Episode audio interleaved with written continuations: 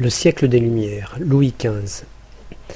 Ce petit homme gras au visage rouge, ce garçon de douze ans, mince, élancé, d'un joli visage, ce sont le duc d'Orléans, régent du royaume, et le jeune Louis XV qui se promène dans les allées du château de Versailles. Ce jour-là, 15 juin 1722, la cour regagne le palais abandonné depuis la mort de Louis XIV. Cette année que l'on a emmené le roi de cinq ans à Vincennes, puis aux Tuileries. Là, l'enfant disait tristement mon oncle le régent me fait toujours aller à Saint-Cloud et à Vincennes. D'où vient qu'il ne me mène pas à Versailles et à Trianon? J'aime tant Trianon.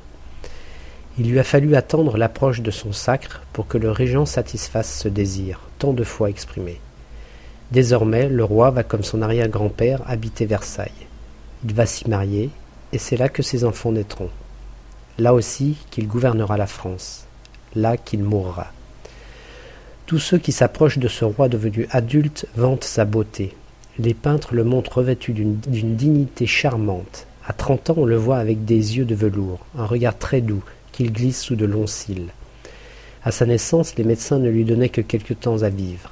Or, exception faite de maladies auxquelles personne n'alors n'échappait, il est solide comme un roc. Il doit sans doute cette santé de fer à l'exercice et à la vie au grand air. Il chasse tous les jours et épuise bêtes et gens. Ce sportif est en outre d'une remarquable agilité. Il n'est pas rare qu'on le voie se promener sur les toits. Il aime son peuple. Il voudrait rester toujours celui que les Français l'ont baptisé, un jour de 1744, le bien-aimé. Quand un certain Damien tentera de l'assassiner, il en sera plus déçu qu'inquiet. Comment? Il y a des gens en France qui ne l'aiment pas? Dans la première partie de son règne, il a laissé la responsabilité du pouvoir à son ancien précepteur, le cardinal Fleury, homme prudent et pacifique qui a fort bien conduit les affaires. À la mort de Fleury, 1743, le roi a manifesté sa volonté de gouverner personnellement. Dès lors, il travaillera beaucoup, moins que Louis XIV toutefois. Louis XV séjournait plusieurs heures chaque jour dans son cabinet de travail. Là, dans cette pièce mal éclairée, les rapports s'entassaient sur des tablettes blanches et or. Patiemment, obstinément, le roi venait à bout de sa besogne quotidienne. Alors que le roi Soleil vivait continuellement en représentation, Louis XV estime qu'il a droit à une vie privée. C'est pourquoi il a demandé à l'architecte Gabriel de transformer à Versailles les pièces qui donnent sur la cour des serres et la cour intérieure. On les appellera cabinets. Au-dessus de ces pièces, sous les combles, on aménage pour lui les petits appartements. Quoiqu'il n'aime pas les cérémonies, il se contraint à y paraître. Il y consent par raison. Il se montre très curieux, s'intéresse aux inventions, à l'urbanisme, aux travaux publics, aux découvertes de géographie. Il possède un télescope et, en observant les astres, rêve à la petitesse de l'homme. Ce qui lui manque L'esprit de décision. Au Conseil des ministres, il expose son point de vue, mais en change précipitamment s'il se sent discuté. Ce roi, aussi absolu que son prédécesseur, est l'homme le plus timide du royaume. Il n'aime pas les visages inconnus. Il ne se décide à s'adresser aux nouvelles connaissances qu'à la troisième rencontre. Il n'aime pas parler devant une assemblée nombreuse. Nous dirions qu'il a le trac. Il se montre si anxieux que les gens le jugent insensible et même stupide. Ce jugement est profondément injuste. Ce roi intelligent a, chose rare, beaucoup de cœur. Il va lui advenir pourtant quelque chose de bien étrange. Sous son règne, la France changera davantage qu'en plusieurs siècles. Louis XV va devenir le souverain du siècle des Lumières. Un jeune homme de vingt-quatre ans sort de la Bastille, la plus redoutable prison du royaume. Il vient d'y passer un an pour s'être moqué en vers du régent. Par précaution, les vers étaient en latin, mais au début du XVIIIe siècle, tout le monde comprend le latin. Le régent est sans rancune, le jeune homme aussi.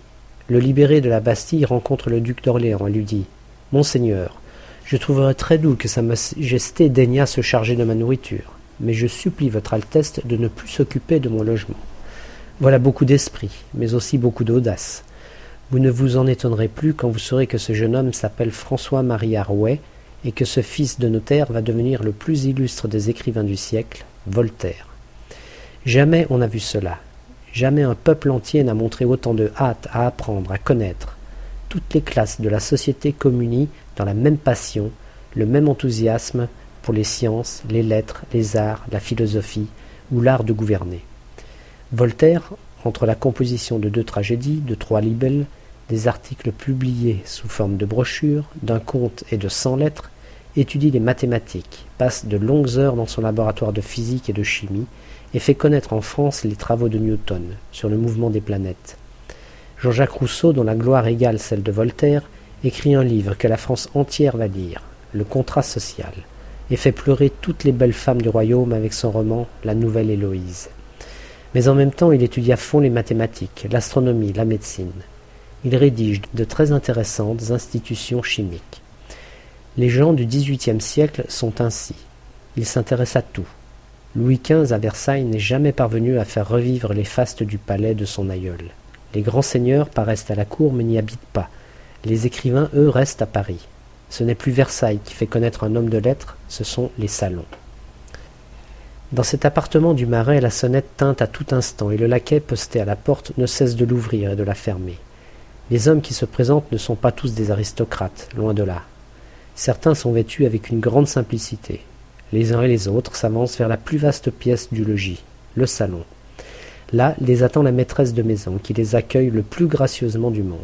C'est cela, l'originalité des salons du XVIIIe siècle. Ce sont des femmes qui en font les honneurs. Elles ont, de par leur intelligence, leur esprit, leur art de recevoir, réuni autour d'elles les hommes les plus brillants de l'époque, ceci dans tous les domaines. Ces femmes sont parfois de très haut rang, d'autres ne cachent pas leur origine bourgeoise, certaines même n'ont que des moyens modestes. Peu à peu le salon s'est empli, les hôtes ont pris place sur les canapés, dans les fauteuils, sur des chaises. Les laquais passent des rafraîchissements, et sans attendre, la conversation s'instaure. Elle est à la fois légère et profonde.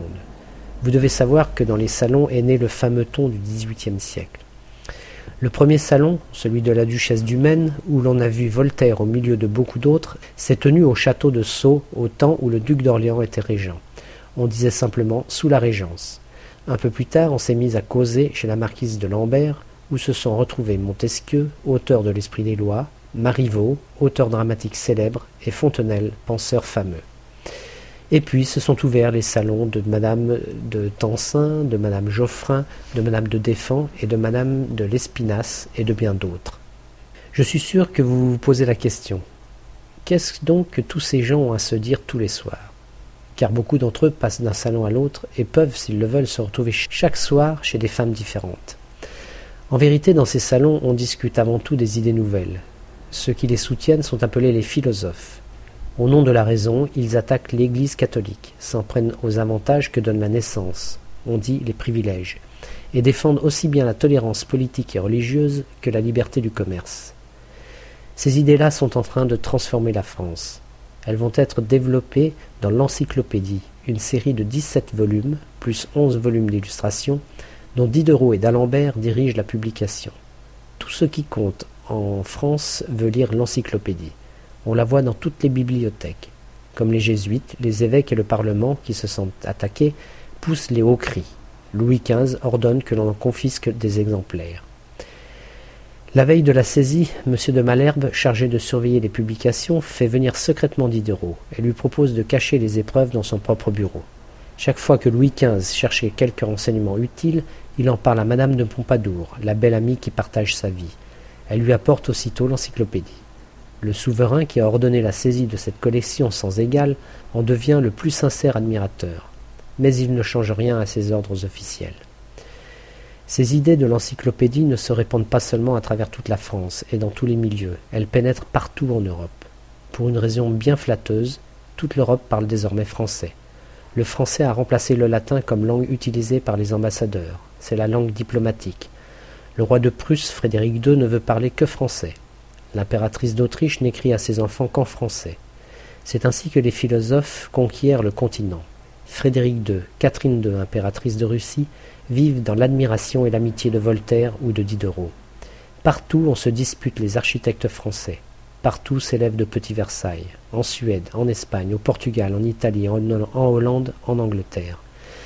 Les étrangers accourent à Paris. On les accueille avec cette courtoisie inimitable qui est celle du temps.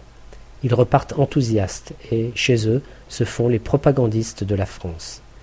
En ce temps-là, s'il est un pays qui se montre vraiment universel, c'est bien la France.